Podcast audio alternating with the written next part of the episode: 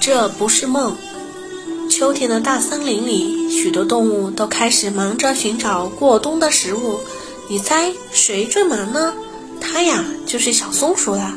小松鼠收集了好多好多的松球，洞里都装不下了。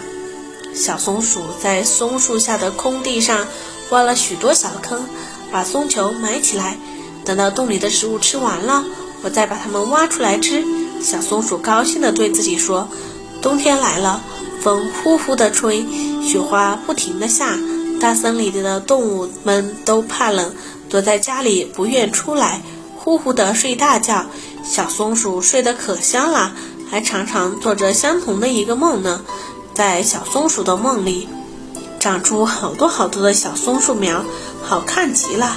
春天来了，雪融化了，风也暖和了。”大森林里的动物们都从家里出来玩耍了，小松鼠也从洞里出来了，站在洞口前的松树枝上，一边伸懒腰，一边打了个呵欠。小松鼠往下面一看，只见松树下的空地上长出了好多好多的松树苗，这是怎么回事呀？小松鼠揉揉眼睛，对自己说：“我还在做梦吗？这不是梦。”一只小白兔跳到松树下。抬头对小松鼠说：“这是你埋在地里的松球呀。到了春天，它们都发芽了，就变成了好多好多的小松树苗啦。”